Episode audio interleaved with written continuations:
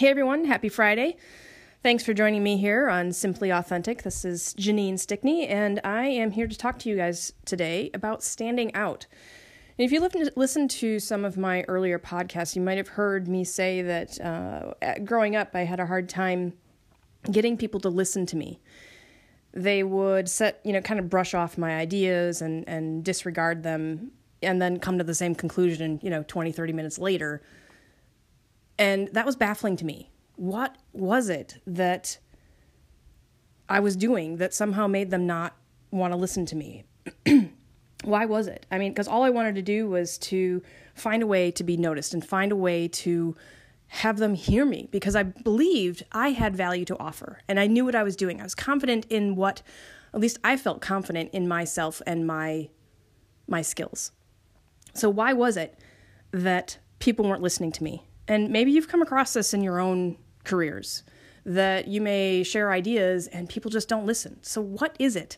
For me, I wondered is it because I'm a female in a typically, you know, predominantly male industry as a, you know, programmer or you know anything in technology tends to be more you know more focused around men not as many women get into it. So was it was it just that? Was it because I was female and working with a bunch of men and they didn't want to listen? Was I lacking confidence? I felt confident, but maybe it wasn't coming through. Was I ignoring, you know, uh, I don't know, uh, just my my instincts of being able to be to compete in that industry? Was there a big ignore me sign on my forehead or my back? Did I did I miss that? I wasn't sure what it was, but I knew I had something to offer.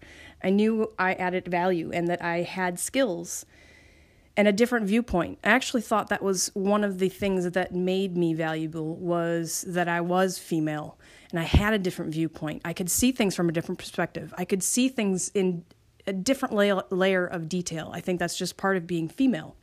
But I was proud of that. I was confident of that. So why couldn't anybody else see this? And I was in a career um, with, you know, one of the places where I worked, there was no career path. I couldn't get anywhere. And every time I tried to get somebody somewhere, the management would shift. And I have to, have to start over and prove myself again. And I would prove myself by working extra hours, working really late, doing everything I could. And I always said I put in 110%, and it's still not good enough. How is it that I can go through life doing this and never feeling like I can get anywhere because either people don't listen to me, they don't see me, they don't hear me. What is it about me that somehow makes it so that everybody else is succeeding and moving around around me, but I can't get anywhere? I don't think I'm the only one that faces this issue. I don't think I'm the only one that experiences this kind of setback where you're looking around and so and so that works with you has been in the job for two or three years, you've been at it for 10, and yet they get the promotion you wanted. How does that happen? What are we doing or what are we not doing? So I was determined to figure this out. I I looked at, you know, was it the way I talked? Was it my body language? Was it the words that I used? Maybe it was the inflection of my voice. Did I did I truly feel confident? I thought I was confident, but maybe I wasn't truly confident. Maybe I was missing something. Was I not loud enough? I have a pretty good voice. It projects pretty loud. I'm pretty good at standing up in the front of a room, not needing a microphone, and everybody having no trouble whatsoever hearing me. So I didn't think that was the problem. And people would listen to me if I was running a meeting, running presentations. I got a lot of speaking in front of a group. I got a lot of experience doing that. And people would listen to me, and they were happy to listen to me. And the funny thing is, though, when the presentation would finish, if they had questions, they didn't come back to me. They went to somebody else to get those those questions answered. I was supposed to be their go-to person, and yet they were still going somewhere else. And I I'd have to, you know, like uh, they would go to the IT department and ask the questions.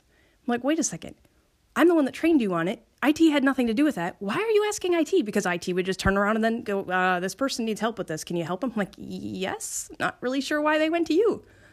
So they kept asking, and again, IT, I, I might be throwing in a stereotype here, but IT was typically male. In fact, everybody who worked in IT, mm, for the most part, they were male.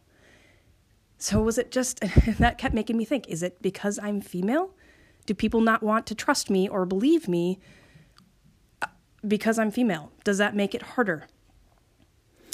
But I was determined, no matter what, female or not, that I could somehow stand out and prove to people once and for all that I really was worth listening to. I was worth given, you know, to be, it was worth giving me a chance because I knew I was a valuable person to have on a team. I knew I was a valuable asset. I worked my butt off. I was passionate. I always, I'm always passionate about the things that I do. I don't go halfway. I find pride in doing a good job.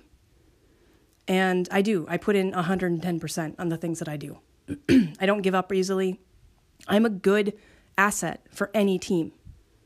I bring a lot of value. So I was determined to make this work and to figure it out. And at the same time, as you know, as my my career pro- uh, progressed, I took a break and had you know my kids, and then I started getting back into my work. And I've always done digital marketing for people. That's that's uh, that's my career since being in uh, you know in college. And but I also got into the energy work and I started learning about goals and intentions and learning how to set those goals and set those intentions and actually fulfill them. Once I started learning that, that it wasn't just about me as a person, but it was about my emotions, my intentions, my goals, and being clear about them. Once I learned how to do that, then all of a sudden things started shifting. People started listening. People started turning to me for the answers. In fact, they'd come to me for things that I had nothing to do with. but because they then liked my thoughts, liked the way that I worked with them, they actually were more attracted to my energy than they had been before, and than they were of other people.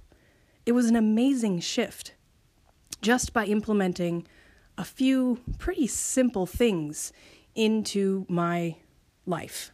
You know, the way that I thought about things and the way that I set my goals and the way that I set my my intentions. So, the projects I'm working on actually kind of stel- help step people through how to do this and how it how profound of a an impact it can have on everything on your your career your personal life know, your future. You can open up doors just by setting your intention and your goals and following through. So, give that a thought for this weekend about how you can set your intentions and your goals and start making a difference. If you're struggling at work, you're not finding a career path, or people aren't listening to you, you're watching others progress around you while you are still in the same position. Or maybe you've just gotten bored with settling for stagnant, settling for the, the, the role you've been in for so long. Set your goals, set your intentions. See what others are doing. Maybe you don't know how high to set your goals. Look at what others are doing, look at what's possible, and set your intentions. Set your sights a little higher. When you open up those doors, when you clear out some of those old ideas, it really does make a difference. And you'll start seeing things shift. So take that with you for this weekend, and I'll see you next week.